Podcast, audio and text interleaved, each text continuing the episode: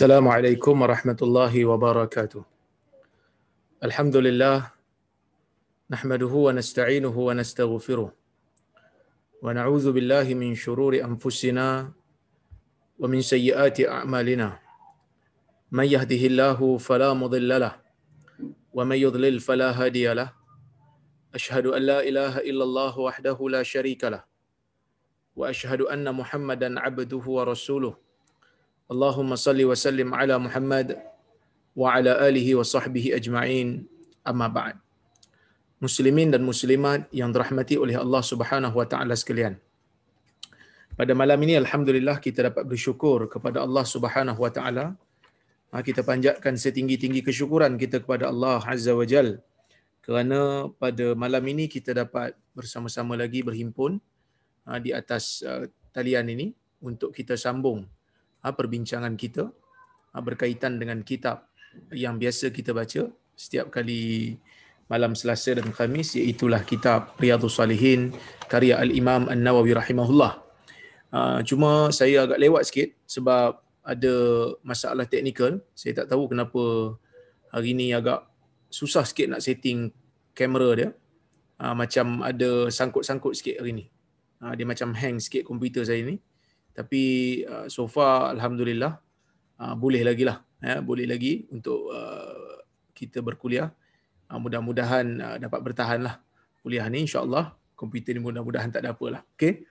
baik kita sambung uh, hadis yang seterusnya dalam bab yang ke-27 ini bab tahrim ataupun bab ta'zim hurumatil muslimin bab uh, pengagungan kepada kehormatan orang-orang Islam baik. Kita masuk hari ini hadis yang ke-13 insyaAllah dan hadis yang ke-236 di dalam keseluruhan kitab ini.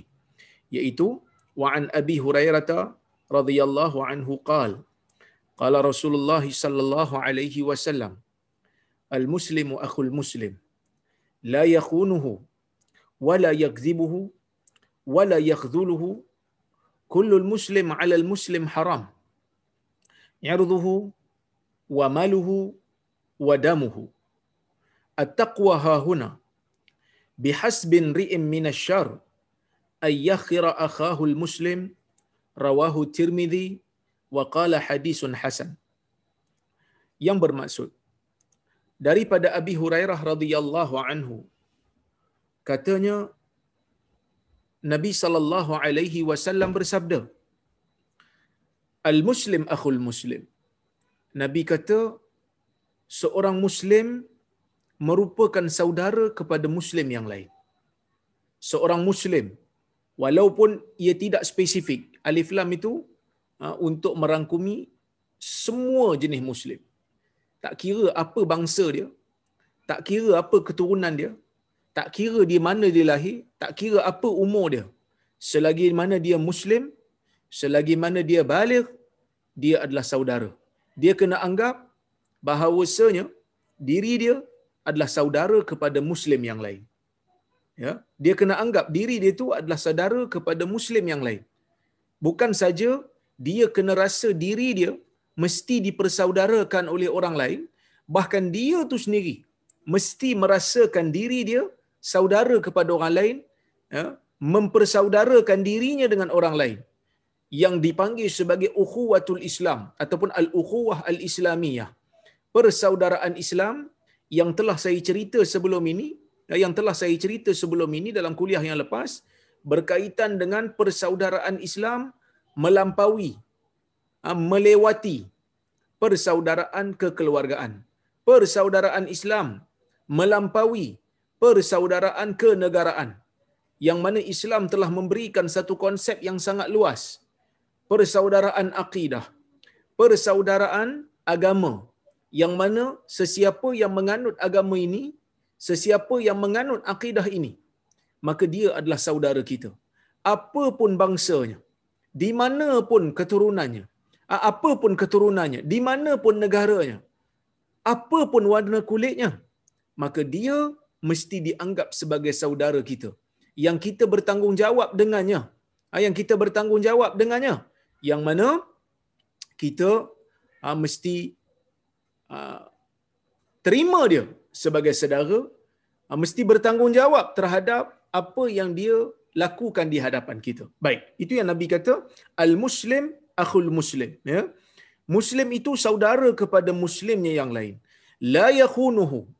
Bila saudara, bila dah muslim tu saudara kepada muslim yang lain, maka tidak wajar bagi seorang muslim untuk mengkhianati muslim yang lain.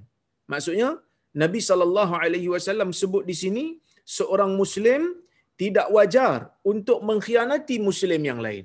Mengkhianati muslim yang lain ni maksudnya kalaulah seseorang muslim itu diberikan dengan amanah. Seseorang muslim itu diberikan dengan tanggungjawab. Maka orang yang diberikan dengan tanggungjawab itu tidak halal baginya untuk mengkhianati saudara muslimnya yang lain. Tetapi ini bukanlah bermakna kalau orang yang memberi amanah itu bukan muslim maka kita boleh pecah amanah. Tidak. Tetapi Nabi sallallahu alaihi wasallam ingin menekankan sesuatu yang lebih penting daripada hanya sekadar menjaga amanah iaitu ada yang menjaga amanah lebih tinggi daripada itu iaitu menjaga amanah sesama muslim. Apabila seseorang itu diberikan oleh orang muslim yang lain dengan amanah untuk dia jaga, maka wajib ke atas dia untuk memelihara amanah tersebut setelah dia bersetuju untuk menjaga amanah itu. Terutamanya bagi mereka-mereka yang dilantik ha, menjadi ha, menteri, bagi mereka yang dilantik menjadi perdana menteri, bagi mereka yang dilantik menjadi ketua jabatan, bagi mereka yang dilantik untuk menjaga harta orang Islam, maka wajib ke atas mereka untuk menjaga amanah tersebut. Yang mana sesiapa yang mencuri harta rakyat, sesiapa yang merasuah harta rakyat, menyalahgunakan harta rakyat, maka Allah Subhanahu Wa Taala akan pertanggungjawabkan dia di hari akhirat nanti. Kita akan kita dah tengok hadis-hadis sebelum ni bagaimana Nabi sallallahu alaihi wasallam ah, menjelaskan betapa bahayanya orang yang mencuri harta awam walaupun hanya dengan sehelai kain dia akan dimasukkan oleh Allah Azza wa Jal di dalam neraka. Walaupun hanya dengan sehelai kain. Apatah lagi kalau yang dicuri itu ha, bilion-bilion. Apatah lagi kalau yang dicuri itu juta-juta dan ratus juta. Ia akan dipertanggungjawabkan di hadapan Allah. Setiap orang Muslim akan menuntut daripada Allah Azza wa Jal. Yang akan menuntut daripada Allah Azza wa Jal pengkhianatan yang dilakukan oleh orang yang diberikan amanah kerana dia telah mengkhianati amanah yang telah diberi. Ah, dia sanggup untuk menanggung amanah tersebut. Dia bersungguh untuk menanggung amanah tersebut. Sepatutnya dia amanah tetapi dia khianat. Yang mana pengkhianatan ini, ah, pengkhianatan ini akan diberikan balasan oleh Allah Azza wa Jalla di hari akhirat dengan balasan yang buruk, dengan balasan yang dengan azab yang dahsyat. Walaupun hanya dengan menipu sebahagian. Ah, walaupun hanya dengan menipu perkara-perkara yang remeh tetap akan dipertanggungjawabkan di hadapan Allah. Jadi sebab itu tuan-tuan dan puan-puan rahmati Allah sekalian, ketika mana Umar bin Al-Khattab radhiyallahu anhu menjadi khalifah kepada orang Islam. Umar ni tuan-tuan, ketika menjadi khalifah kepada orang Islam, Umar ni waktu dia sakit nak meninggal dunia, dia diminta oleh beberapa orang untuk mencadangkan nama pengganti dia. Ha, dia nak maksud dah sakit kan? Orang dah tahu dah dia tak lama sebab dia kena tikam. Maka ada orang mencadangkan agar supaya Umar ini memberikan cadangan. Kerana Umar ni dia ada anak tuan-tuan. Anak kepada Umar ni adalah Abdullah bin Umar yang merupakan seorang yang saleh. Seorang yang kalau nak dilantik ataupun nak dicadangkan untuk menjadi pemimpin gantian kepada Umar sangat-sangat layaklah pada masa itu tetapi Umar radhiyallahu anhu menolaknya Omar tidak bersetuju untuk dicadangkan nama anak dia. Kerana apa? Kerana Omar mengatakan, kalaulah, kalaulah uh, jawatan itu merupakan satu kemuliaan, kalau jawatan itu merupakan satu kemuliaan bagi keluargaku, maka cukuplah aku seorang yang menjadi wakil memberikan kemuliaan kepada mereka. Tetapi jika jawatan itu merupakan satu bebanan, merupakan satu penyesalan, biarlah aku seorang yang menanggungnya kerana aku tidak sanggup untuk melihat orang lain daripada kalangan keluarga aku untuk ah, menanggung perkara yang sama. Jadi Nabi sallallahu alaihi wasallam memberikan satu uh, teguran, satu uh, peringatan kepada orang Islam. Sepatutnya negara orang Islam tak boleh ada pemimpin yang khianat ni. Sepatutnya tak boleh ada pemimpin yang khianat. Tak boleh ada pemimpin yang mencuri duit rakyat. Tak boleh ada pemimpin yang merasuah. Kerana apa tuan-tuan? Kerana dalam hadis Nabi sallallahu alaihi wasallam menyebutkan secara jelas berkenaan dengan amanah. Tetapi yang menyedihkan kita negara orang Islam yang kita tengok rasuah itu diterima seolah-olah sebagai satu dosa yang biasa. Salah guna kuasa itu diterima seolah-olah perkara itu merupakan perkara yang kita tak boleh nak lari daripadanya. Sedangkan inilah yang meruntuhkan tamadun. Ha, sedangkan inilah yang meruntuhkan sesebuah ha, sesebuah negara. Jadi tuan-tuan dan puan-puan rahmati Allah sekalian, ha, sepatutnya ustaz-ustaz kena duk sebut benda ni. Jangan duk takut-takut. Kerana sebahagian kadang-kadang membaca hadis taat kepada pemerintah. Betul. Taat kepada pemerintah itu merupakan perkara yang dituntut setiap orang yang namanya rakyat apabila telah dilantik pemerintah di kalangan mereka yang mana pemerintah itu dipersetujui oleh majoriti besar orang yang berada dalam negara tersebut kita disuruh untuk taat.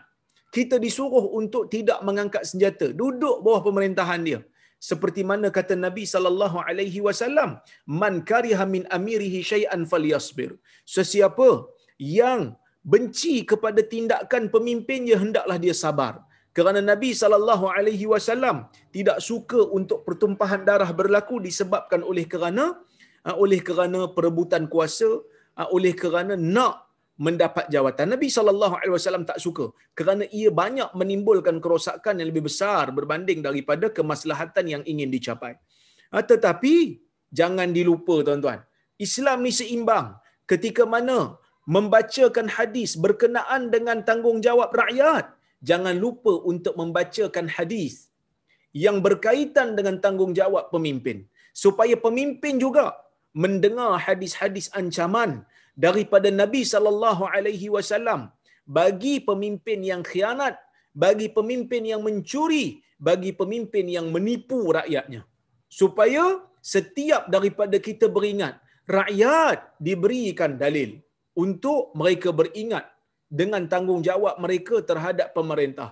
Dan golongan pemerintah juga diberikan peringatan dengan dibacakan kepada mereka azab bagi mereka yang cuai dan culas terhadap ha, tanggungjawab yang sepatutnya mereka laksanakan. Indahnya Islam tuan-tuan apabila seimbang. Bukan hanya fokus kepada golongan yang lemah. Bukan hanya fokus kepada golongan yang diperintah. Tetapi ia juga memfokuskan kepada golongan yang memerintah. Sebab itu tuan-tuan dan puan-puan rahmati Allah sekalian, Islam berjaya membina tamadun. Rom dan Parsi akhirnya tunduk, jatuh dengan tamadun Islam.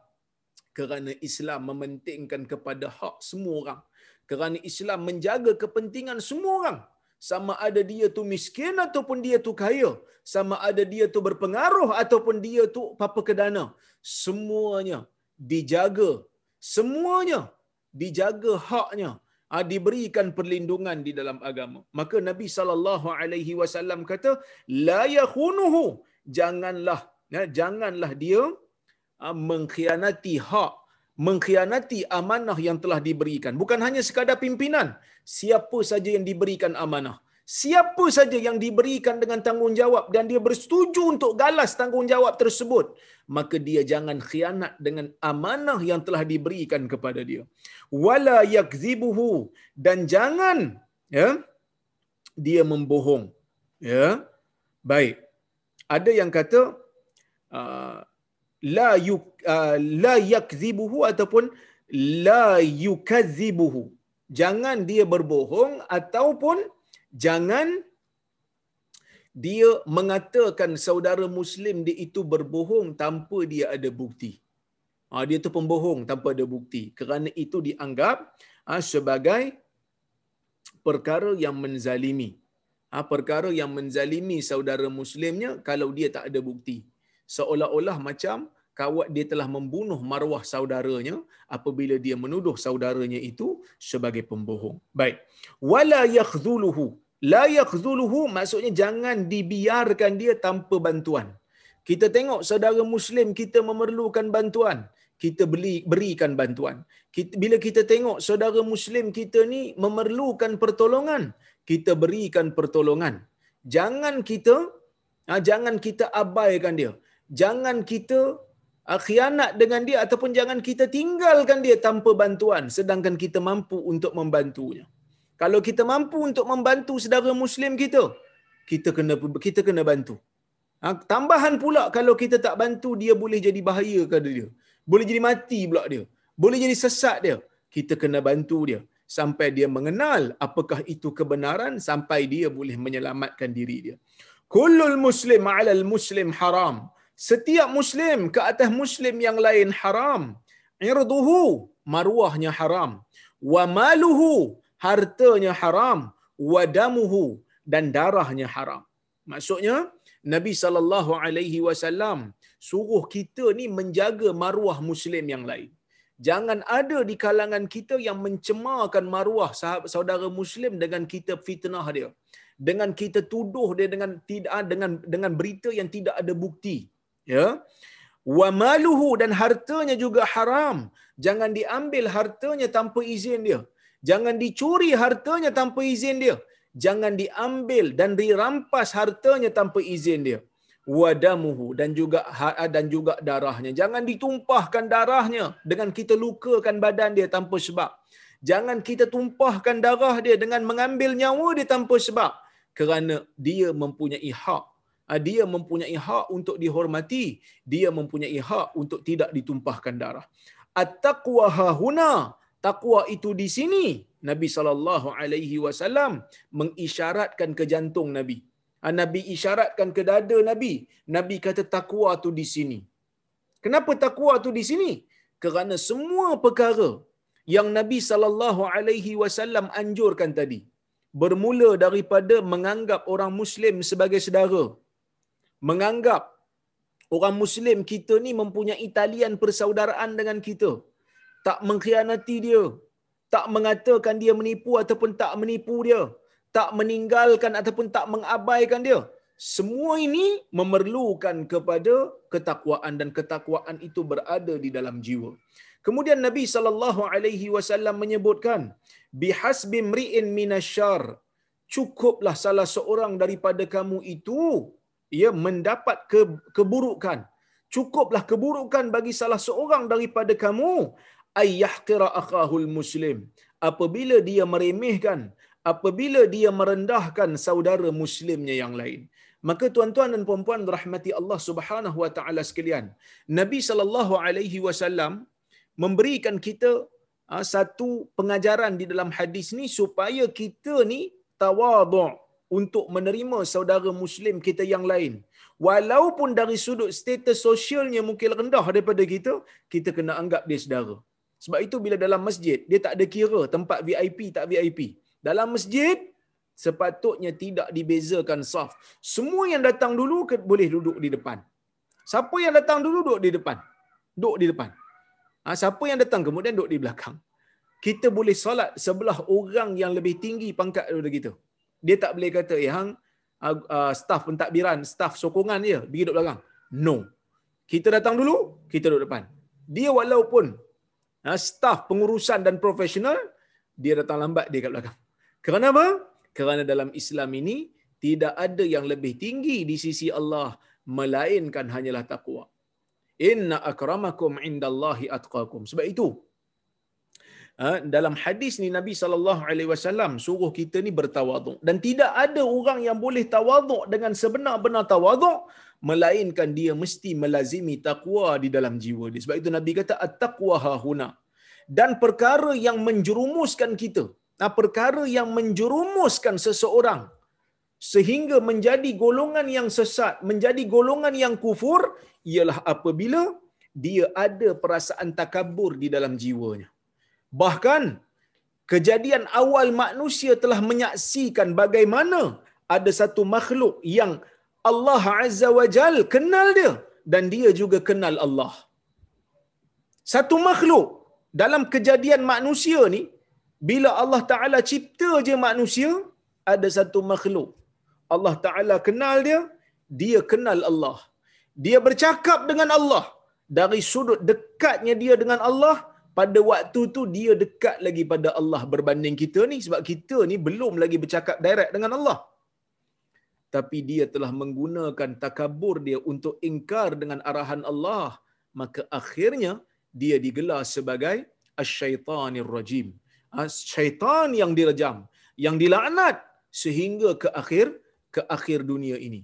Yang mana tuan-tuan dan puan-puan rahmati Allah sekalian apa yang menyebabkan iblis ini binasa apa yang menyebabkan iblis ini dilaknat oleh Tuhan dia? Bukan kerana maksiat semata-mata. Iblis menjadi dilaknat oleh Allah kerana dia bersifat degil dan takabur kerana kalau kalau semata-mata maksiat tuan-tuan dan puan-puan rahmati Allah sekalian manusia juga buat maksiat. Adam ketika mana makan daripada pokok tu bersama dengan Hawa dia juga telah dikira melakukan kesalahan kerana menyanggahi arahan Tuhan dia. Maka Allah Azza wa Jal menunjukkan kepada kita dua cara bagi orang yang tersilap bagi orang yang terbuat dosa bagi orang yang tewas dengan godaan syaitan dan godaan nafsu. Depan dia ada dua jalan.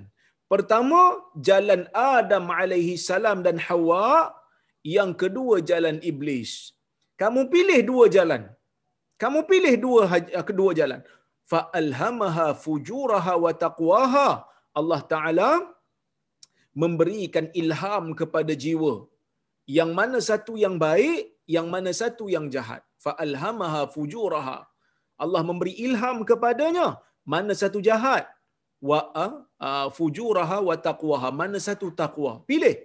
Kita buat silap dah ni kita buat dosa dah ni kita tewas dengan maksiat yang kita buat. Kita bukan maksum tuan-tuan. Saya bukan nak meringankan dosa. Dosa is dosa. Kita kena menyesal. Kita kena azam tak mau buat lagi. Kita kena tinggalkan.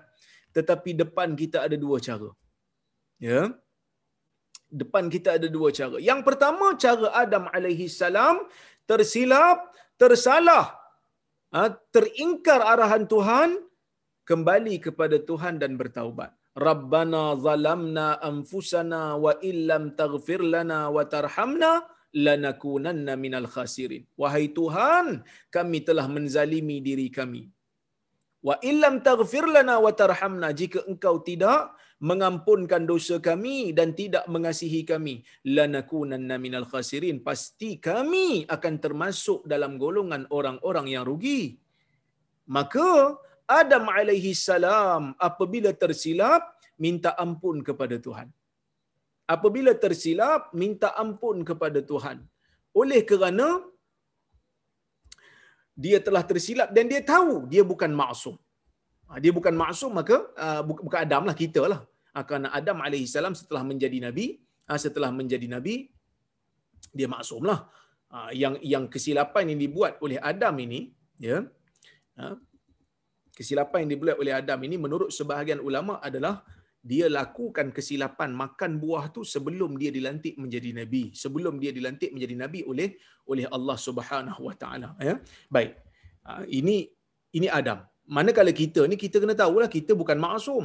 Jadi bila kita bukan maksum bila-bila masa kita akan buat kesilapan. Bila-bila masa saja kita akan buat dosa oleh kerana tu tuan-tuan dan puan-puan rahmati Allah Subhanahu wa taala sekalian kita ikut jalan Adam Ha, kita tahu kita buat dosa dalam keadaan kita kita bukan maksum. Kita manusia biasa yang penuh dengan kelemahan. Maka Allah Ta'ala sediakan jalan iaitu bertaubat. Ada satu lagi jalan yang ada di dalam Al-Quran yang Allah Ta'ala cerita. Tapi jalan ni membinasakan. Apa dia? Bila kita tersilap, bila kita tersalah, bila kita buat dosa, kita tak mau minta ampun, kita takabur, kita sombong, kita besar diri, kita defend kesalahan yang kita buat seolah-olah kita ni tak buat salah. Ha, seolah-olah kita ni sentiasa berada di pihak yang betul. Oleh kerana tu tuan-tuan dan puan-puan rahmati Allah Subhanahu wa taala sekalian, ya. Dua jalan ni Allah Taala ceritakan nak bagi tahu setiap masa dan ketika kita akan berdepan dengan situasi untuk kita pilih salah satu daripada dua. Dan kalau kita tengok tuan-tuan dan puan-puan rahmati Allah Subhanahu wa taala sekalian, kalau kita tengok eh dalam kisah Firaun, manusia yang paling jahat yang pernah lawan nabi ni tuan-tuan, antaranya adalah Firaun. Firaun lah paling jahat. di kalangan manusia ni. Sebab itu Abu Jahal pun yang lawan Nabi sallallahu alaihi wasallam sepanjang hayat, Nabi sallallahu alaihi wasallam gelar dia dengan Firaun hadhil ummah. Firaun bagi umat ini. Firaun ni Allah Taala cerita berkali-kali dalam Al-Quran. Ha, berkali-kali dalam Al-Quran. Tuan-tuan tengok. Macam-macam surah Allah Ta'ala rakamkan kisah di antara Nabi Allah Musa, Nabi Allah Harun dengan Fir'aun. Kenapa?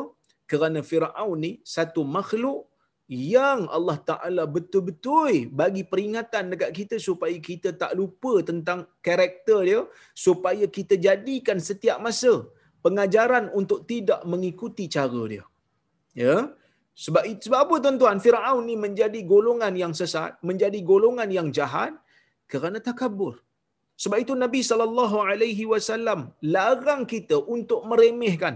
Jangan hina saudara muslim. Jangan ada perasaan takabur kerana perasaan takabur ini yang akan membinas yang telah membinasakan Firaun. Di dalam surah Zukhruf ayat 51 Allah Taala menyebutkan wanada Firaun fi qaumihi qala ya qaum alaysa li mulku misr wa hadhihi al-anhar tajri min tahti afala tubsirun? Kata kata Firaun apabila Firaun menyeru kepada kaumnya apabila Firaun wa nada Firaun fi qaumih apabila Firaun menyeru kepada kaumnya qala ya qaum Jibril uh, Firaun kata wahai kaumku alaysa li mulku misr bukankah bagi aku ini kerajaan Mesir seluruhnya? Bukankah aku berkuasa di Mesir ini? Bukankah aku ini pemerintah Mesir? Wa hadhil anhar tajri min tahti. Bukankah sungai Nil sungai-sungai ini? Bukankah sungai-sungai ini berjalan ataupun mengalir di bawah istana aku? Punya berkuasanya aku pada waktu itu istana aku bawah dia mengalir sungai-sungai ah, di bawah istana aku. Afala tubsirun tidakkah kamu lihat? Aku berkuasa. Am ana khairum min hadzal ladzi huwa huwa mahin wala yakadu yabin. Ataupun aku ataupun bukankah aku ni lebih baik lebih mulia daripada seorang yang hina ini? Dahlah hina. Cakap pun gagap. Ha cakap bukan gagap lah. Cakap pun tak jelas mana. Sebab Nabi sallallahu Nabi Musa sallallahu alaihi wasallam ni tuan-tuan dikatakan dia dari sudut lidah dia tidak begitu fasih sebab itu ha, Nabi Allah Musa meminta supaya Allah Taala melantik ha, Nabi Harun supaya membantunya untuk sama-sama berhujah dengan dia. Kerana apa? Kerana Nabi Musa alaihi salam tidak begitu fasih dalam berkata-kata. Jadi, tuan-tuan dan puan-puan rahmati Allah sekalian, ayat Zukhruf ni, surah Az-Zukhruf ayat 51 ni menjelaskan kepada kita betapa Firaun menjadi sesat, ah, menjadi ah, golongan yang ah, kita panggil kufur kepada Allah bukan hanya sekadar kufur, mengaku Tuhan lagi mengaku Tuhan lagi. Kan? Kenapa? Kerana sombong. Kerana menganggap Musa ni tak ada apa. Kerana menganggap Musa ni lekeh. Maka sebab itu tuan-tuan dan puan-puan rahmati Allah Subhanahu wa taala sekalian, perkara sombong, perkara takabur jangan dibiarkan berada di dalam diri kita. Jangan dibiarkan berada dalam diri kita kerana ia membinasakan. Ia membinasakan Jibril, uh, ia membinasakan Firaun, ia membinasakan Abu Jahal, ia membinasakan Namrud, ia membinasakan musuh-musuh Nabi, ia membinasakan iblis. Buang perasaan sombong, buang perasaan besar diri. Kita adalah manusia biasa. Bila mana kita sedar kita tersilap, bila mana kita tersedar kita tersalah, bila mana kita sedar kita tak mampu, maka kita akuinya kerana kita manusia. Sebab itu kata Syekh Mustafa Bura, dia kata hadis ni memberikan kita satu satu uh, beberapa pengajaran. Antaranya tahrim damin wa malin uh, dami wa, wa mali wa ardi wa irdil muslim hadis ni memberikan kita apa apa ni pengajaran iaitu pengharaman darah harta dan maruah orang Islam jangan sekali-kali tumpahkan darah orang jangan sekali-kali ambil harta orang dan jangan sekali-kali fitnah maruah orang kemudian dia kata al kibru batarul haq wa ghamtul khalq ay ihtiqarahum qala Qala Rasulullah sallallahu alaihi wasallam, la yadkhulul jannah man kana fi qalbihi mithqalu dzarratin min kibir. Hadis riwayat Muslim. Yang dimaksudkan dengan takabur bila Nabi SAW kata memadai bagi seseorang itu kejahatan dan keburukan apabila dia ha, memandang rendah berlaku sombong kepada saudara muslimnya. Apa itu sombong? kata Syekh Mustafa Bura al-kibru perasaan sombong itu batarul haq wa ghamtul khalq menolak kebenaran tanpa ada alasan dah datang dah kepada dia kebenaran tapi dia tolak kenapa dia tolak sebab dia ni musuh aku dia cakap benda apa pun aku tak boleh terima sebab datang daripada dia. Kan? Contohnya macam kadang-kadang kita berhujah berhujah berhujah orang dengar. Orang kata eh macam betul lah dia punya hujah. Duk baca ayat Quran duk baca hadis. Tapi boleh ke saya ikut ustaz? Dia tu wahabi. Kan? Kita baca dalil berbuih tapi dia tolak sebab apa? Sebab dia kata kita wahabi. Pertama wahabi tu pun kita tak tahu apa dia. Yang keduanya macam mana kita boleh tolak satu hujah yang kita rasa betul hanya semata-mata dengan labelan? Ini yang dipanggil sebagai batarul haq. Sombong dengan kebenaran tak mau tunduk kepada kebenaran sedangkan dia tak ada alasan pun. Dia tak ada alasan pun nak tolak. Tapi dia tetap tolak. Sebab sebab aku tak suka dengan orang yang cakap tu. Aku tak suka dengan orang yang yang yang membawa dalil tu maka aku tolak. Kan? Aku tolak. Ini bahaya. Wa ghamtun ah, wa ghamtul khalq sombong ni apa dia memperlekehkan orang lain iaitu memandang hina maka sebab itu Nabi sallallahu alaihi wasallam menyebutkan di dalam hadis tidak akan masuk syurga bagi sesiapa yang dalam jiwanya ada walaupun seberat zarrah daripada perasaan sombong. Siapa yang ada perasaan sombong dalam jiwanya, dia tak masuk syurga. Para ulama mengatakan yang dimaksudkan dengan sombong di sini, maksudnya dia ni masuk syurga lewat. Dia tak masuk syurga bersama dengan orang Muslim. Ada juga yang mengatakan selagi mana perasaan sombong tu ada dalam jiwa dia, selagi itulah dia tak akan masuk syurga. Allah Subhanahu Wa Taala akan azab dia dalam dalam neraka sehinggalah perasaan sombong tu hilang. Sehingga perasaan sombong tu lenyap daripada jiwanya, barulah dia akan masuk ke dalam syurga semula. Baik. Tuan-tuan dan puan-puan rahmati Allah Subhanahu Wa Taala sekalian. Ya. Kata Syekh lagi, ihtiqarul muslim min a'zamil min a'zamil dhunub li'anna lil muslim hurmatan 'inda Allah Ta'ala memandang hina, memandang rendah seseorang Muslim di antara perkara yang salah, di antara dosa yang terbesar kerana bagi Muslim ini ada kehormatan di sisi Allah.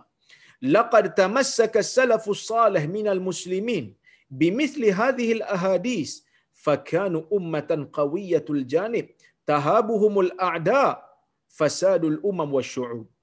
Ulama salafus salih daripada kalangan orang Islam generasi awal di kalangan orang Islam berpegang dengan hadis ni. Ha, berpegang dengan hadis yang seumpama ni. Mereka tawaduk, mereka tak sombong, mereka memuliakan sesiapa saja, maka mereka menjadi satu umat yang kuat. Ditakuti oleh musuh mereka. Fasadul umam wa syu'ub. Dan mereka akhirnya Allah Ta'ala berikan dengan keistimewaan boleh memerintah boleh menjadi pemimpin kepada umat-umat dan syu'ub. Siapa sangka tuan-tuan? Satu golongan yang duduk di padang pasir yang Nabi sallallahu alaihi wasallam sebutkan ya hufah urah ala ri'a asya satu golongan yang tak bergasut yang tak pakaian pun tak cukup gembala kambing duduk tengah-tengah padang pasir selipar pun tak pakai tapi akhirnya membina tamadun berperang mengangkat senjata lawan Parsi dan menang, lawan Rom di Syam dan akhirnya menang.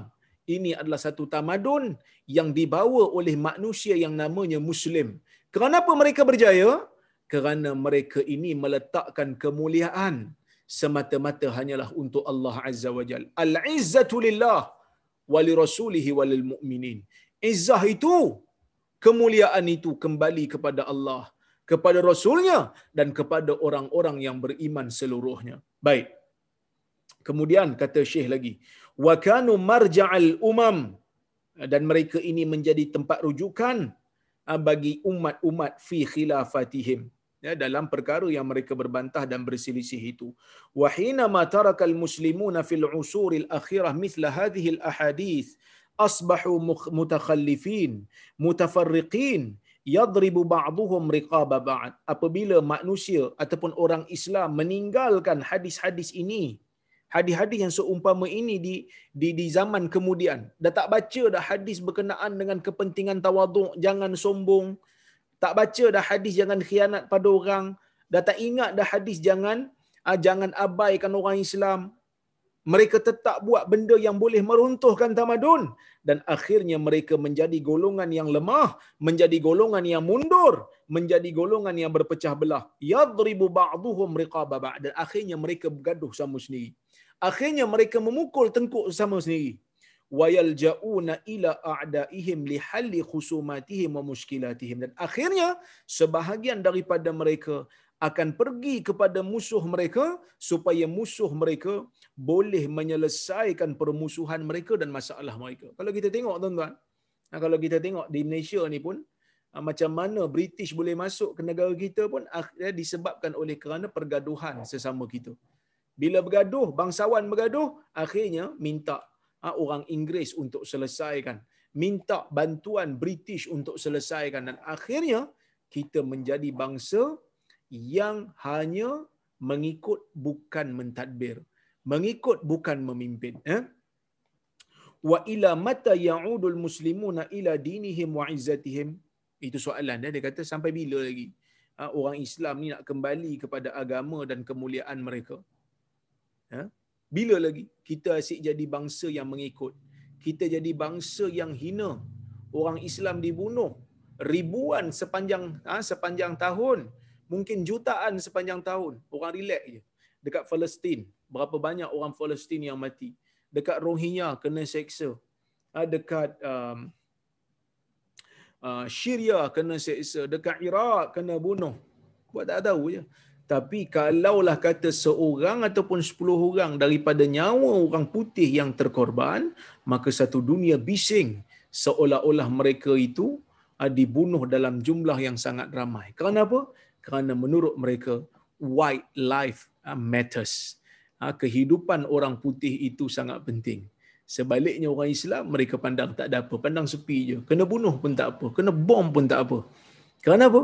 kerana kita kembali kepada kepada dunia kita kembali kepada ah, kepada selain Allah dan Rasul sebab itu Nabi sallallahu alaihi wasallam berpesan kepada kita untuk kita kembali pada agama kalau kita tak kembali pada agama tuan-tuan kita akan jadi hina.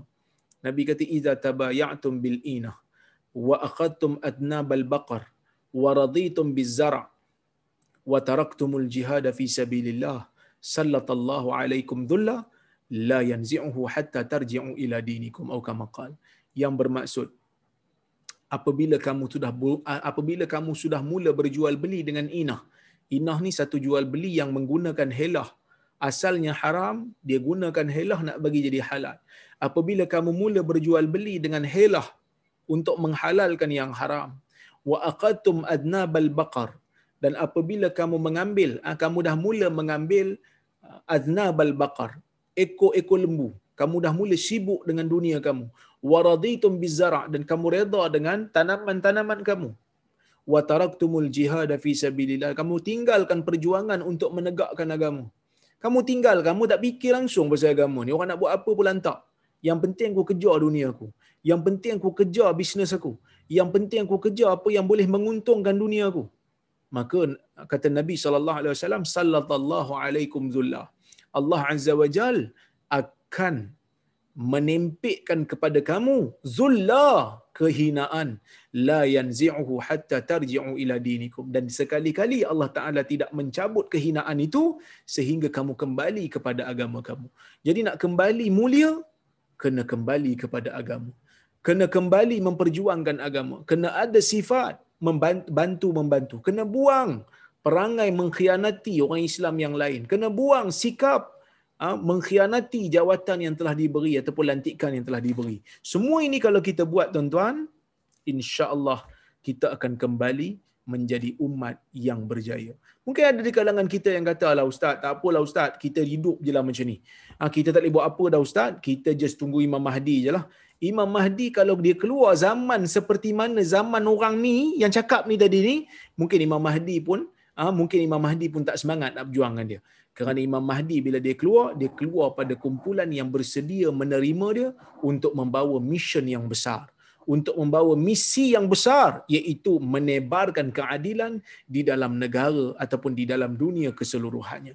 Baik, tuan-tuan dan puan-puan rahmati Allah sekalian, kita pergi kepada hadis yang ke-14 dalam bab ni dan hadis yang ke-237 di dalam keseluruhan kitab ini. Kata al-Imam An-Nawawi rahimahullah, وعنه قال قال رسول الله صلى الله عليه وسلم لا تحاسدوا ولا تناجشوا ولا تباغضوا ولا تد ولا تدابروا ولا يبع بعضكم على بيع بعض. وكونوا عباد الله إخوانا المسلم أخو المسلم لا يظلمه ولا يحقره ولا يخذله.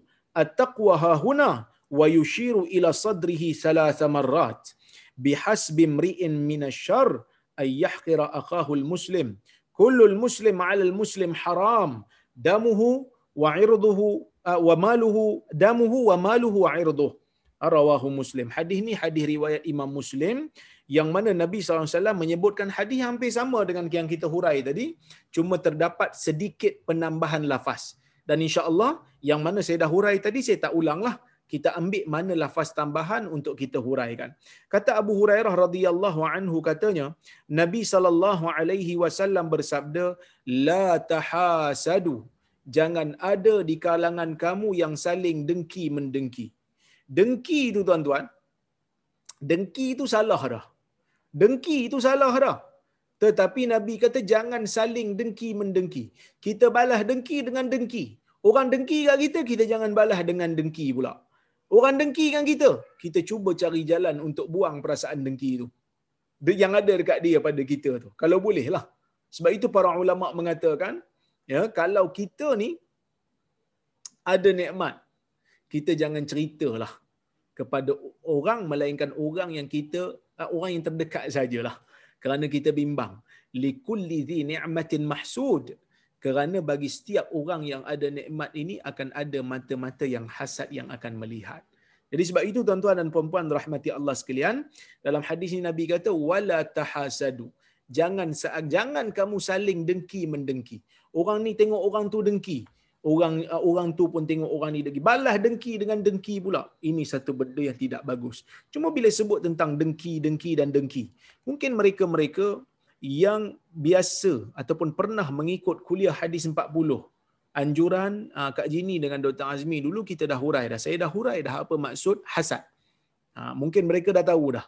Tapi oleh kerana dalam bilik kuliah ni ada yang baru masuk mungkin ha, kerana ada juga nama-nama yang saya tak familiar tengok di dalam bilik kuliah ini maka saya uraikan juga maksud eh, maksud dengki di dalam bahasa Arab ataupun di dalam istilah orang Arab bila kata dengki itu apa dia kata Ibn Hajar Al-Asqalani dengki maksudnya tamanni zawalin ni'mah anil mahsud iaitu perasaan ha, perasaan ingin supaya orang yang didengki itu tak dapat lagi nikmat ataupun nek hilang nikmat daripada orang yang didengki. Dia tengok satu orang ada nikmat, mata dia terus dengki. Dia kata bagusnya kalau nikmat tu tak ada kat dia. Biar hilang pun tak apa, biar tak dapat pun tak apa. Itu dengki. Cuma dengki ni tuan-tuan dan puan-puan rahmati Allah sekalian, biasanya berlaku pada orang yang ada nikmat. Sebab itu kata Ibn Hajar, tamanni zawalin ni'mah. Perasaan dengki apa dia? kehendak ataupun kita kata matlamat ataupun angan-angan orang tersebut dia berangan-angan supaya hilang nikmat itu maksud dengki. Itu maksud dengki. Dan biasanya dengki ini berlaku pada orang yang ada nikmat. Pada orang yang ada nikmat orang dengki. Kerana jarang orang dengki pada orang yang tak ada nikmat. Jarang orang dengki pada orang yang miskin ataupun orang yang fakir. Jarang. Biasanya dengki ni berlaku pada orang yang ada nikmat ya. Baik. Bila nabi saw kata la tahasadu kamu jangan saling dengki mendengki. Para ulama mengatakan dengki ni ada beberapa kategori kategori yang pertama kategori yang paling jahat punya dengki apa dia dia dengki dia usaha supaya nikmat tu ya kita pergi pada yang bawah dulu lah. jangan pergi yang paling tinggi jangan pergi yang paling jahat pergi yang biasa dulu yang pertama, dia dengki pada orang dan dia usaha supaya nikmat tu hilang pada orang tu dan kembali pada dia. Ha, itu dengki yang biasa. Dia usaha ni tak kira lah usaha dengan perbuatan ataupun usaha dengan perkataan. Kadang-kadang usaha dengan perkataan dia pergi fitnah orang. Dia tengok kawan dia nak, nak naik pangkat. Sedangkan kawan dia ni masuk kerja sebelum dia, uh, apa ni selepas dia. Junior dia lagi. Tapi sebab kawan tu perform, buat kerja bagus, KPI jaga, meletup-letup kerja dia, prestasi dia. Tapi kita tak buat apa pun, nyembang eh. Komplain je. Kita tak naik pangkat. Jadi bila dia nak naik pangkat, kita pergi fitnah dia. Sebab apa? Sebab kita dengki. Kerana kita rasa kita dapat dulu. Patutnya kita yang naik pangkat dulu kan. Jadi perasaan dengki tu, kita uh, telah menyebabkan dia bertindak dengan benda yang haram. Itu yang pertama. Yang ni haram sepakat ulama. Dosa. Yang kedua, dengki bila mana seseorang itu berusaha sama ada dengan perkataan ataupun perbuatan dia untuk menghilangkan nikmat yang ada pada seseorang dan nikmat tu walaupun tak kembali pada dia. Yang penting hilang je nikmat tu pada orang yang dia dengki. Contoh dia kata kalau aku tak dapat biar semua tak dapat pada muka. Biar sama-sama tak dapat pada muka. Ni dengki maksimumnya dengki. Ini jahatnya dengki. Lagi jahat daripada yang pertama. Kalau yang pertama tadi adalah orang kata apa kewajarannya walaupun benda tu haram juga, adalah kewajarannya sebab dia kata saya nak. Biarlah dapat kat saya, tak dapat kat dia, dapat kat saya lah. Tapi yang ni, kalau aku tak dapat, biar semua tak dapat. Aku memang confirm tak dapat dah, dia kata. Tapi oleh kerana aku tak dapat, hang pun jangan dapat. Ini juga perkara yang diharamkan oleh syarak. Ada satu golongan yang dengki, dia dengki, tapi dia tak buat apa dia simpan perasaan dengki dia. Kenapa dia simpan? Dia simpan kerana dia takut disebabkan ada halangan luaran. Dia tak boleh bertindak. Dia tak boleh memfitnah. Dia tak boleh buat apa-apa. Kerana depan dia ada polis umpamanya. Kerana depan dia tu ada um, halangan umpamanya. Dia tak boleh buat. Dia nak pergi uh, sebarkan surat layang untuk fitnah kawan dia yang dia tak puas hati yang dia dengki tu tiba-tiba komputer pula rosak. Kalau tak kerana komputer rosak, dia boleh print dah surat layang tu. Maka perbuatan ni juga dikira oleh para ulama sebagai dosa. Berdasarkan hadis yang kita baca dulu. Iaitu orang yang bertindak, orang yang ada orang yang dah ada azam putus dalam jiwanya nak buat sesuatu, tiba-tiba ada halangan luar. Yang mana halangan luar tu yang menghalang. Kalau tak dia kerana halangan luar dia buat dah, maka dia dapat dah ganjaran apa yang dia nak buat. Ya? Itu yang ketiga. Dia mendapat dosa. Yang keempat seseorang yang dengki kepada orang lain. Dia dengki pada orang lain. Dan dia tak buat apa. Bukan kerana ada halangan tapi kerana dia memang tahan pada diri dia dia tahan dia tak buat apa. Dia tak buat apa dia biar je. Dengki tu.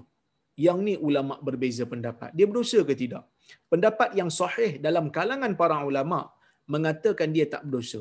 Berdasarkan kepada hadis Nabi sallallahu alaihi wasallam bersabda innallaha tajawaza an ummati ma haddathat bihi nafsuha walam tatakallam au ta'mal bihi au kama Nabi SAW menyebutkan sesungguhnya Allah mengampunkan tidak mengira sebagai dosa bagi umatku yang mana mereka ini jiwa bercakap tetapi mereka tidak menuturkannya dengan lidah ataupun tidak mengamalkan.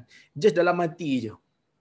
Tapi para ulama mengatakan ha, kalau dia biarkan saja walaupun dia tak bertindak dan dia tak ada usaha untuk buang, maka dalam keadaan tu dia berada dalam keadaan yang bahaya.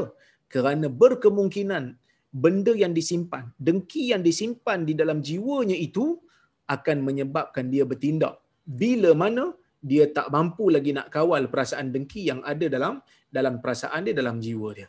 Ada satu lagi golongan yang dengki iaitu golongan yang dengki dalam jiwanya dia tidak bertindak untuk memfitnah ataupun dia tidak bertindak untuk menzalimi orang yang didengki sama ada dengan perbuatan ataupun perkataan. Sebaliknya dia berusaha untuk membuang perasaan dengki tersebut. Dia buang perasaan dengki tersebut, dia usaha untuk buang daripada jiwa dia. Yang ni orang seperti ini orang yang dapat pahala. Kerana dia buang sifat mazmumah. Contohnya dia dengki dengan satu orang. Dia tengok satu orang tu nak naik pangkat. Junior dia nak naik pangkat. Dia tak dapat. Dia dengki. Tapi dia tak buat apa dengan dengki dia tu. Dia tak pergi fitnah. Dia tak pergi penaya dengan perbuatan ataupun perkataan. Bahkan dia pergi muliakan pula. Buang perasaan dengki tu. Dia kata hang naik pangkat. Oleh kerana hang naik pangkat. Aku senior hang. Yang tak naik pangkat lagi. Yang hang langgar, langgar benda aku ni. Tak apa. Aku belanja hang makan. Hang nak makan apa? Aku muliakan hang ini. Jadi kalau orang macam ni, dia dapat pahala tuan-tuan kerana dia telah menyucikan diri daripada perasaan dengki. Baik tuan-tuan, ada satu lagi jadi dengki. Ha, dengki ni dituntut. Cuma bukan dengki lah, ribtah. Iaitu cemburu dalam perkara kebaikan. Bila kita tengok kawan kita, ha, duk sama-sama dengan kita, jahil sama-sama. Jahiliah sama-sama. Duk buat dosa dulu masa muda-muda sama-sama. Tiba-tiba, dia ni balik daripada haji insaf jadi orang baik, melazimi kuliah. Kita pun tengok dia, eh tak boleh jadi ni. Dia ni kuliah ni hadir, kuliah tu hadir, kuliah ni hadir, mengaji tu boleh. Ha, siap bertajwid lagi baca Quran, siap berlagu lagi macam sudah baca Quran. Dia kata tak boleh jadi. Ha, tak boleh jadi. Aku kena berlumba dengan dia. Supaya aku boleh kejar dia, supaya aku boleh jadi macam dia. Yang ni tuan-tuan dan puan-puan rahmati Allah sekalian, Nabi saw tuntut cemburu dari sudut kebaikan ni berlumba. Ha? Ha berlumba dari sudut kebaikan ni benda yang Nabi sallallahu alaihi wasallam galakkan bahkan Allah taala menyebutkan di dalam al-Quran wa fi zalika falyatanafasil mutanafisun. Dalam perkara ini maka hendaklah kita ha, hendaklah orang-orang yang berlumba itu segera berlumba untuk dapatkan kebaikan. Ha, untuk dapatkan kebaikan untuk berlumba dalam perkara baik. Fastabiqul khairat. Bersegeralah untuk dapatkan kebaikan. Ha, bersegeralah kepada ke arah ke arah kebaikan. Jadi bahkan kadang-kadang bukan hanya berkawan, kawan dia dengan kawan dia. Kadang-kadang suami isteri berlumba-lumba dalam perkara kebaikan. Eh you dah baca sampai tahap mana? You dah belajar ada belajar tajwid bab mana? You dah belajar bab hadis bab mana? You dah belajar tafsir bab mana? Maka perlumbaan ini adalah satu perkara yang dituntut. Sebab itu Nabi sallallahu alaihi wasallam menyebutkan dalam sebuah hadis yang sangat masyhur Nabi kata la hasada illa fitnatain tidak ada hasad melainkan pada dua perkara yang mana Nabi SAW mengatakan pertama lelaki. Rajulun atahu Allahul hikmah. Uh, rajulun atahu Allahul Quran fahuwa yaqra'u bihi ana al-lail wa ana an-nahar. Satu golongan yang Allah Taala berikan dia kepada dia al-Quran. Allah Taala berikan kepada dia ilmu al-Quran fahuwa yaqumu bihi. Yang mana dia melaksanakan tuntutan al-Quran pada setiap ah, pada setiap waktu siang dan pada waktu malam. Dan yang kedua ah, warajulun atahu uh, sorry la hasada illa fitnatain rajulun atahu Allahu mala fasallatahu ala halakatihi fil khair. Atau kama yang bermaksud satu satu lelaki yang Allah Taala berikan kepada dia harta dan dia gunakan hartanya itu dia kuasai hartanya itu daripada membinasakan dia dia pergi buat hartanya itu untuk kebaikan sehingga boleh menyelamatkan dia. Warajulun atahu Allahul Quran. Dan satu orang lelaki lagi yang saya sebut tadi iaitu lelaki yang Allah Taala beri kat dia ilmu Al-Quran dan dia melaksanakan ilmu tersebut dia melaksanakan ilmu yang dia ada tentang Al-Quran itu setiap masa dan setiap ketika. Baik, ini yang dituntut. Kemudian Nabi SAW menyebutkan wala tanajashu. Bila Nabi kata wala tahasadu ni hasad yang tak boleh lah hasad yang haram yang saya sebut tadi. Ya, hasad yang haram yang saya sebut tadi. Kemudian wala tanajashu, kamu jangan buat perkara najash. Ya. Kamu jangan buat perkara najash. Najash ni apa dia? Wala tanajashu bermaksud uh, najash perbuatan menipu. Apa itu perbuatan menipu? Perbuatan menipu ni orang yang meniaga bila dia meniaga barang ya bila dia meniaga barang dia ni pergi kepada uh, orang yang tidak ada kehendak untuk membeli barang dia, dia pakat. Dia kata nanti kalau aku jual barang ni, hang letak harga tinggi sikit. Bukan kerana hang nak beli. Tapi untuk menaikkan harga supaya memang ada orang, kalau ada orang yang betul-betul nak beli, dia terpaksa beli dengan harga yang mahal. Dia terpaksa beli dengan harga yang yang mahal. Jadi oleh kerana tu tuan-tuan dan puan-puan rahmati Allah sekalian, Nabi sallallahu alaihi wasallam melarang perkara ini di dalam di dalam hadis Nabi sallallahu alaihi wasallam yang mana Nabi SAW kata wala tanajashu. Jangan buat perkara ni kerana dia membebankan orang. Ha, kerana kerana dia membebankan orang. Dia menipu. Asalnya harganya murah tetapi kerana penipuan dan pembohongan itu oh pembeli terpaksa membeli dengan harga yang mahal. Sebab dia tahu ada orang nak beli. Okey? Tetapi para ulama mereka mengatakan najash ni ada dua juga. Ada dua kategori. Yang pertama, ada kesepakatan di antara pembeli dan orang lain. Pembeli yang suruh. Nanti bila aku buka harga, kau letak harga tinggi. Kau letak harga tinggi. Sebab orang ni dia nak beli ni, aku tahu. Aku nak dia beli dengan harga yang mahal. Kalau dia buat macam ni, ya, kalau dia buat macam ni, jual beli dia tu, mengikut hambali, fasid. Jual beli tak sah. Sebahagian ulama, mazhab hambali kata tak sah. Sebab sebab Nabi SAW larang. Apa yang Nabi larang tak sah lah jual beli tu. Manakala mazhab Hanafi dan juga Syafi'i mereka mengatakan sah jual beli. Jual beli sah.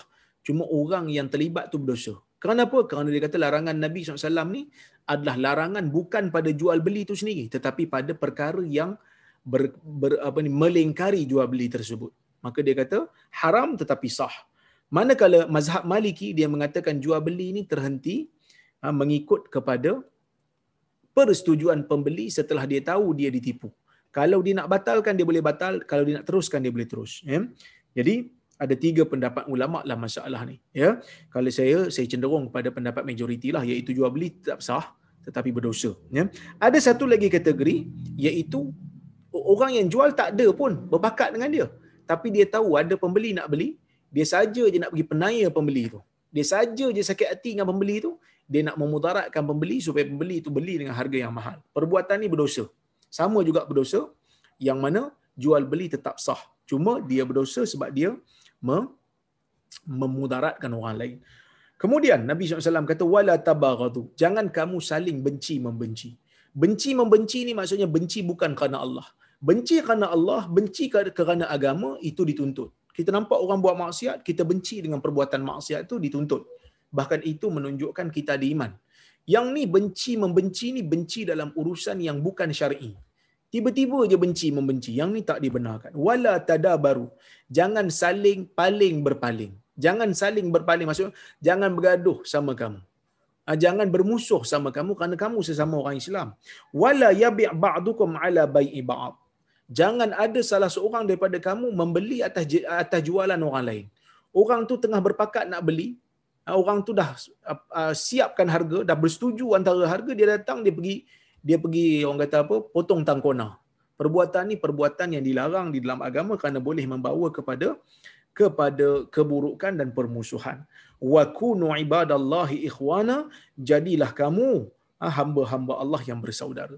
Jadi tuan-tuan dan puan-puan rahmati Allah sekalian, yang lepas-lepas itu semua saya telah huraikan, yang mana hadis ini Nabi sallallahu alaihi wasallam menyatakan kepada kita melarang kita daripada melakukan perkara-perkara yang boleh membawa kepada permusuhan. Jadi kalau kita ni orang Islam kena jauhkan benda ni. Kerana uh, jauh uh, men, apa ni uh, menjauhkan uh, kata apa uh, diri daripada perkara ni boleh menimbulkan ataupun mewujudkan ukhuwah sesama kita. Wallahu a'lam. Saya cukup sekadar tu untuk malam ini. InsyaAllah kita saya tengok pada soalan kalau ada. Kalau tak ada, kita berhentilah.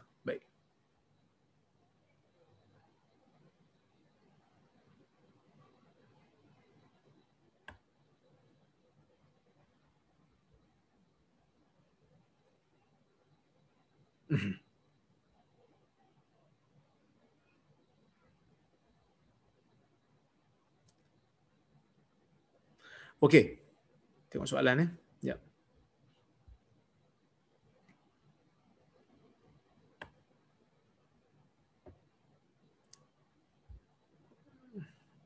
Ha, ni ada. Uh, Syekh Azhar kita dah masuk dah. La hasada illa fitnatain. Hadis yang saya baca tadi rajulun atahu Allahul Quran fahuwa yaqumu bihi ana al-lail wa ana an-nahar wa, wa rajulun atahu Allahu malan fahuwa yunfiquhu ana al-lail wa ana an-nahar. Ini riwayat yang dia baca lah. Ada riwayat yang lain lagi. Ah, ada juga. Eh, banyak riwayatnya. Baik. Wallahu a'lam. Assalamualaikum salam. Masjid-masjid selalu mereservekan saf depan untuk VIP seperti untuk pemimpin-pemimpin negara atau agama. Macam mana tu Ustaz? Ini bolehkah sebagai menghormati mereka atau bercanggah dengan konsep sama rata bagi semua jemaah. Okey. Dalam keadaan ni, Nabi SAW ada panduan. Nabi kata, liyaliyani ulul ahlami wan nuha. Hendaklah orang yang berada di di sisi aku, iaitu di dekat dengan imam, orang-orang yang cerdik dan bijak. Kenapa? Yang bijak dalam agama, yang cerdik dalam hukum hakam salat. Sebab kalau imam terbatal, dia boleh take over. Itu asal. Tapi mereka kena datang lah. Cuma, kalaulah kata seorang ah, orang kata apa uh, muda, budak muda, dia dah masuk dalam saf. Tak boleh keluarkan dia daripada saf dengan paksa melainkan dengan kerelaan dia tak boleh. Kerana dia telah mendahului.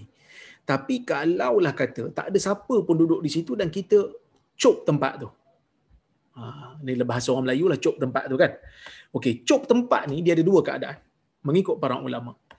Pertama, kita cop tempat ni sama ada kita pergi letak sejadah kita kat situ, lepas tu kita keluar, kita nak tunjuk ke orang ni tempat ni aku dah cop. Ataupun kita hantar wakil. Eh, ambil sejadah aku ni pergi letak kat masjid, suara depan sekali. Kan? Yang ni ulama berbeza pendapat. Boleh ke tak boleh? Syafi'iyah dan Hanabilah mengatakan boleh. Sebab dia kata dia letak barang dia. Dia dah usaha dah untuk dapat tempat depan. Sama ada dia pergi sendiri ataupun dia dihantar wakil. Ha, itu tak ada masalah. Kalau ikut mazhab Syafi'i dan juga Hanbali. Manakala Malikiyah dan juga Ibn Taymiyah mengatakan tak boleh. Kenapa tak boleh?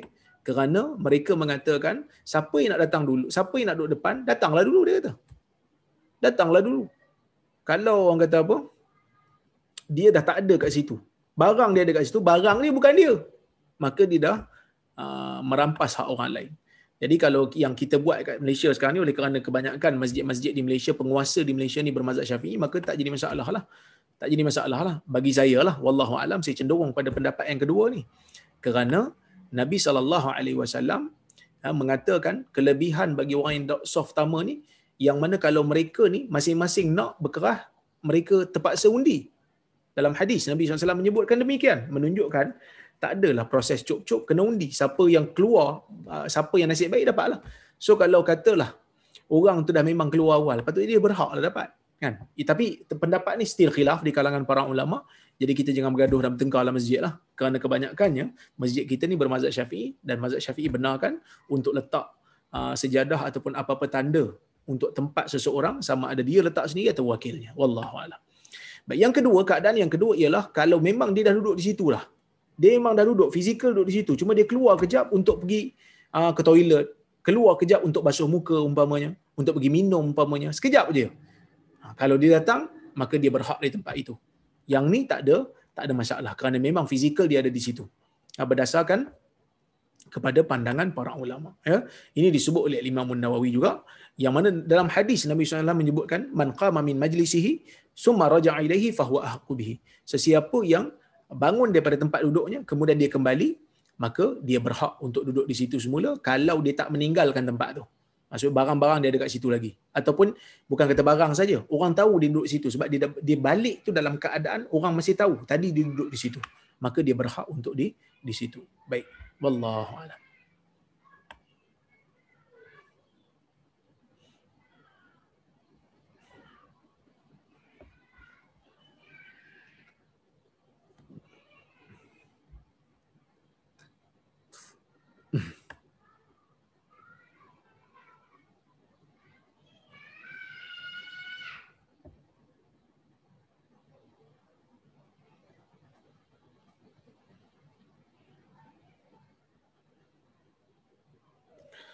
Okey.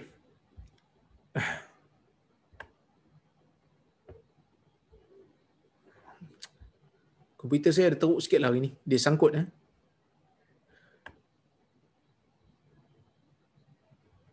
Eh,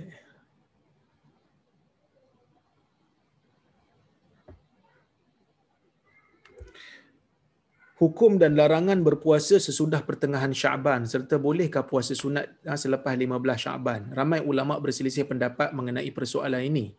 Ada yang membenarkan dan sebahagian ulama melarangnya. Pohon doktor jelaskan mengenai apa yang sahih. Betul dalam hadis Nabi sallallahu alaihi wasallam menyebutkan idzan tasafa sya'ban idzan tasafa sya'ban fala tasumu.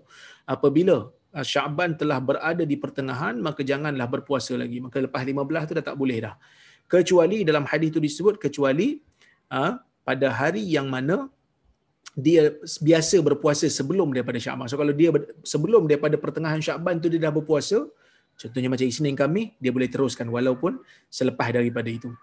Uh, itu tak ada masalah kalau mereka yang berpegang dengan hadis ni. Sebagian ulama mengatakan hadis ni dhaif kerana hadis ni dia bercanggah dengan hadis yang sahih yang mana Aisyah mengatakan Nabi banyak berpuasa pada bulan Syaban.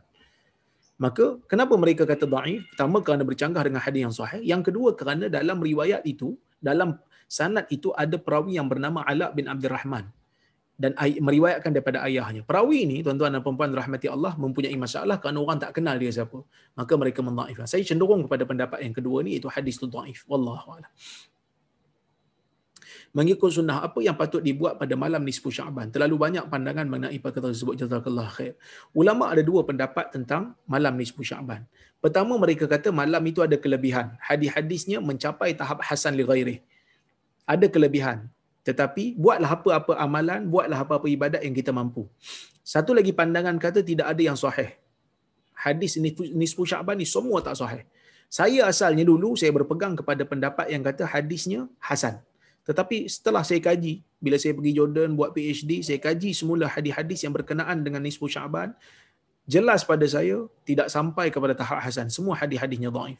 Walaupun begitu, sesiapa yang berpegang kepada pendapat yang pertama, dia kena ingat dan tahu tidak ada amalan khusus pada malam itu. Setiap orang buat apa yang dia mampu.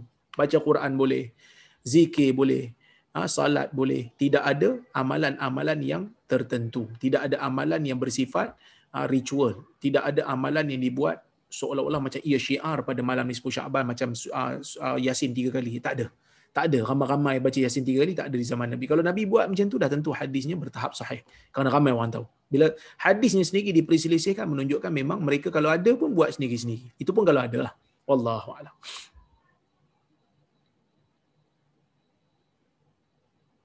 Salam Dr. Waalaikumsalam. Untuk pesakit yang kena IV drip kat tangan tu guna plaster. Cara ambil uduk boleh lalukan saja air atas plaster atau kena tayamum. Sama juga cara dengan kalau ada luka yang tak boleh kena air. Baik. Uh, kalau dia ada plaster yang menutup kawasan luka, ya, maka bila ambil uduk, basuh macam biasa kawasan yang terbuka dan ambil sedikit air, sapukan di kawasan yang ada plaster tu. Sapukan saja. Tapi kalau kawasan tu terbuka dan tak boleh kena air, basuh kawasan yang boleh basuh, manakala bila tang luka tu tayamum untuk luka tu. Ha, tayamum untuk luka. Contoh macam luka tu di tangan, jadi kita basuh muka, basuh tangan yang boleh kena air, kemudian kita tayamum. Tayamum untuk ganti tempat yang kita tak boleh sapu. Kemudian baru kita basuh kepala, sapu kepala, sorry, sapu kepala dengan air, kemudian baru telinga dan kaki, basuh kaki. Itu pendapat mazhab Syafi'i sebab mazhab Syafi'i apa ni mewajibkan tertib. Manakala Hambali kata tak apa. Tayamum ni boleh kemudian dah basuh kaki baru tayamum sebagai ganti. Ha, tapi mazhab Syafi'i lebih berhati-hati kerana tertib lah, tertib dalam wudu. Manakala ha, mazhab Syafi'i dia kata kalau kita sapu di atas ha, plaster tu dan plaster diletakkan tanpa ada wudu. Masa kita letak plaster tu tanpa ada wudu, kita sapu atas tu dan kena tayamum juga. Tapi mengikut pendapat yang sahih berdasarkan pandangan yang saya pegang, bila dah sapu atas tu, sama ada ada wudu ataupun tak ada wudu, kita boleh salat dan tak perlu ulang. Mazhab Syafi'i kata kena ulang kalau diletakkan tanpa wudu. Kena qada balik. Salat bila dah sempurna bila dah sihat. Tapi ini pendapat yang bagi saya tidak begitu tepat. Saya memilih pendapat yang berbeza iaitu mazhab yang lain yang yang mana mereka mengatakan tak perlu ulang. Iaitu mazhab Hambali dia kata tak perlu ulang. Sebahagian pada ulama mazhab Hambali kata tak perlu ulang. Ah, basuh tangan yang mana boleh basuh di atas plaster sapu saja dengan air kemudian pergi solat. Tak perlu ulang wallahu a'lam. Assalamualaikum Syekh. Waalaikumsalam. Semoga sihat sejahtera. Amin ya rab. Syekh perempuan period boleh tak baca Quran dan pegang Quran? Ini berbeza uh, dalam isu orang kata apa? Dalam isu ni ulama berbeza pendapat. Majoriti ulama daripada empat mazhab mengatakan orang yang berhadas tidak boleh um, apa ni orang yang berhadas besar tidak boleh membaca Quran dan tidak boleh memegang al-Quran berdasarkan kepada Al-Quran la yamassuhu ilal mutahharun. Jangan ada disentuh Quran tu melainkan golongan yang disucikan. La yamassul Quran illa tahir. Jangan ada orang yang menyentuh Quran melainkan orang yang suci. Okey. Jadi ini pendapat empat mazhab. Manakala pendapat minoriti ulama, pandangan minoriti seperti Al-Imam Syaukani, seperti pandangan ini juga dinukil daripada Al-Imam Al-Bukhari. Dia mengatakan boleh untuk untuk memegang Quran bagi orang yang period kerana ah, tidak ada dalil sahih yang jelas yang melarang kerana ayat Quran yang mereka gunakan untuk melarang itu lebih kepada maksudnya malaikat. Ha, mutahharun, bukan mutatahhirun. Golongan yang bersuci adalah mutatahhirun. Mutahharun golongan yang disucikan itu malaikat. Manakala la yamassul la yamassul Quran illa tahir. Jangan ada ha, jangan ada orang yang menyentuh Quran melainkan orang yang suci itu golongan minoriti mengatakan tahir itu ialah muslim. Jangan ada menyentuh Quran melainkan orang muslim. Orang kafir tak boleh pegang Quran kerana bimbang dia akan menghina Al-Quran ataupun meng, uh, apa kata membuang Al-Quran di tempat yang tak sepatutnya. Ini pendapat minoriti. Saya cenderung kepada pendapat minoriti ini uh, manakala pendapat majoriti itu lebih lebih selamat. Uh, kita tak nafikan wallahu a'lam.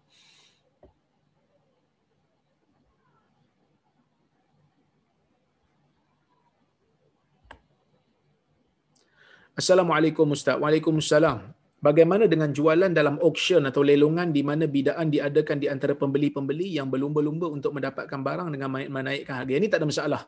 Yang ini dipanggil dalam Islam sebagai uh, bay'ul muzayadah. Siapa yang uh, letak harga lebih tinggi, dia akan dapat. Ini sebab daripada awal pembeli dah tahu.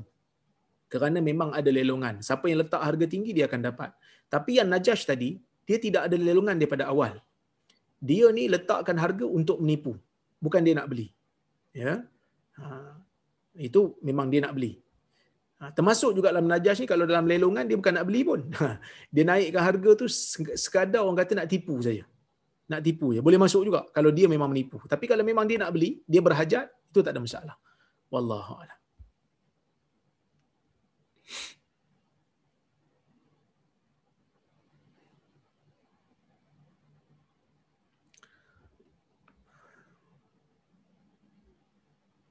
Assalamualaikum Dr. Waalaikumsalam. Seorang remaja telah bertaubat, berusaha untuk amal soleh dan meningkat ilmu. Manakala sebelum dia taubat, dia kuat mencuri harta benda orang dari segi material. Dan harta-harta yang dicuri masih lagi disimpan dengan dia. Bagaimana dia nak mendengani situasi ini? Dia perlu memulangkan semula harta yang dia curi.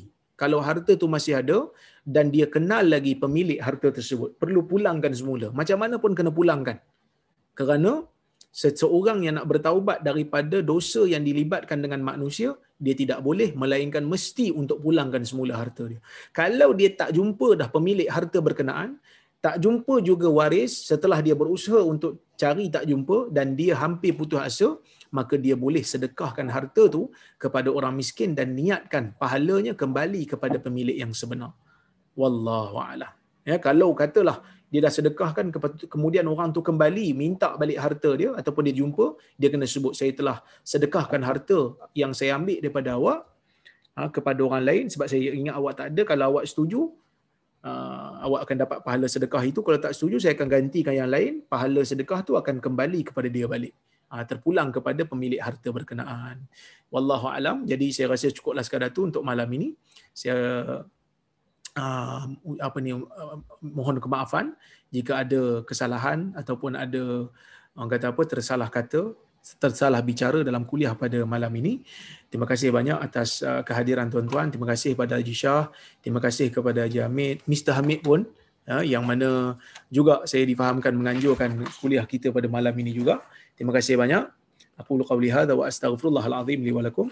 Wassalamualaikum warahmatullahi wabarakatuh.